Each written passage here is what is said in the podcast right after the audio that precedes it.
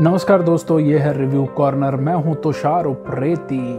तो आज ही के दिन रिलीज़ हुई थी एक बहुत ही शानदार फ़िल्म। नाम था उसका दिल चाहता है। और दिल तो इस फ़िल्म को ऐसे चाहता है जैसे कोई अपनी प्रेमिका से प्यार करता है। तो तकरीबन 20 साल हो गए इस फ़िल्म को और इस फ़िल्म के 20 साल हो जाने के बाद एक बड़ी घोषणा आई है एक्सल एंटरटेनमेंट की ओर से, फरहान अख्तर के उस बैनर की ओर से, जिसके अंतर्गत वो फ़िल्में बनाते हैं। बहुत समय से मिस कर रहे थे हम Farhan Akhtar. As a director मेरे बहुत ही प्रिय डायरेक्टर हैं। अगर एक अभिनेता के तौर पे वो मुझे अच्छे लगते हैं तो एक निर्देशक के तौर पे वो मुझे one of the best director लगते हैं। और ऐसा क्यों? ऐसा इसलिए क्योंकि दिल चाहता है का मैं बहुत ही दिल से फ़ैन हूँ। यारी, दोस्ती गोवा जाना एंड कैसे वो ज़िंदगी आपको पछाड़ के आगे निकलती है। एंड फिर आप कम बैक करते हैं अपने दोस्तों के साथ। एक कमाल की युवा कहानी जिसने हिंदी सिनेमा को पूरी तरह से बदल के रख दिया। जिसने ये बताया कि भाई, अब कहानियों में बदलाव की बेहद ज़रूरत है और ख़ास तौर से उस युवापन की ज़रूरत है। जो अभी तक फ़िल्मों में नहीं दिख रहा था। खैर, लेकिन एक बहुत ही अच्छी घोषणा आई है इस बीच। इस बीच ये घोषणा आई है कि एक नई फ़िल्म फरहान अख्तर डायरेक्ट करने वाले हैं, जिसका नाम है जीले जरा। बहुत ही सुरीला नाम है दोस्तों।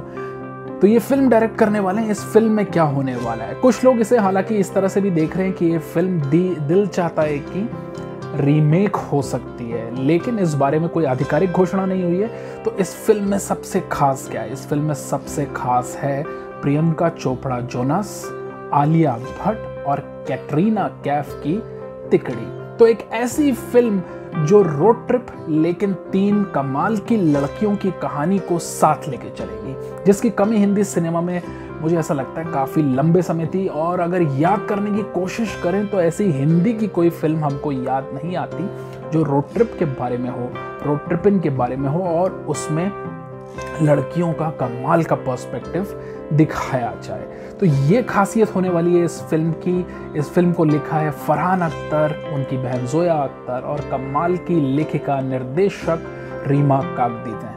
और ऐसा कहा जा रहा है कि टाइगर बेबी प्रोडक्शंस जो है जिसने गली बॉय बनाई थी वो ऑल एक्सल एंटरटेनमेंट मिल के इसका निर्माण करेंगे। तो ये बहुत ही कमाल की खबर है। दिल चाहता कि 20 साल हो जाने के बाद इससे पहले भी बहुत ही कमाल की फ़िल्में इस बैनर ने दी हैं। इस बैनर से फ़िल्म निकली थी जिसका नाम था ज़िंदगी ना मिलेगी दोबारा।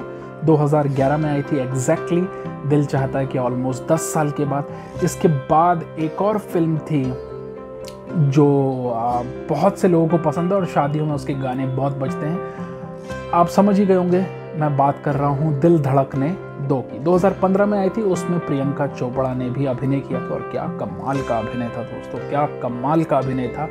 तो ये एक नई खबर आई है कि फरहान अख्तर लौट रहे हैं एक तरह से। मैं कम भी नहीं कहूँगा, ये ऐसा नहीं कहना चाहिए कि लौट रहे मेरे ख्याल से अपनी व्यस्तताओं के बीच में से उन्हें समय मिल गया है अपने निर्देशन पर फोकस करने का।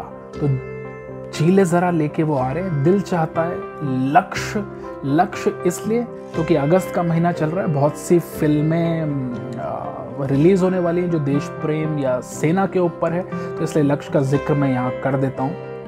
लक्ष्य को जिस तरह से टेक्निकली शूट किया गया था, मुझे ऐसा लगता है भारतीय सिनेमा में बनी तमाम फ़िल्मों में टेक्निकली सबसे ब्रिलियंट पिक्चर अभी तक कोई थी तो वो लक्ष्य थी और निर्देशक कौन थे, यही हमारे फरहान अख्तर। तो एक कंप्लीट आर्टिस्ट या एक कंप्लीट पैकेज मिलता है फरहान अख्तर के साथ, हमें गाते वो बहुत अच्छा है, संगीत में उनकी कमाल की रुचि है, अभिनेता वो आला दर्जे के हैं, भाग मिल्खा भाग में दिखा चुके हैं इसके अलावा निर्देशक तो वो आला दर्जे के है ही। पहली फ़िल्म से साबित कर दिया था दिल चाहता है मैं कि एक अलग लेवल पे, अलग स्ट्रक्चर्स की स्टोरी वो सुनाएँगे। आपकी भी कोई कहानी हो दिल चाहता है से जुड़ी हुई या रोड ट्रिप से जुड़ी हुई तो ज़रूर शेयर करें, ज़रूर बताएँ।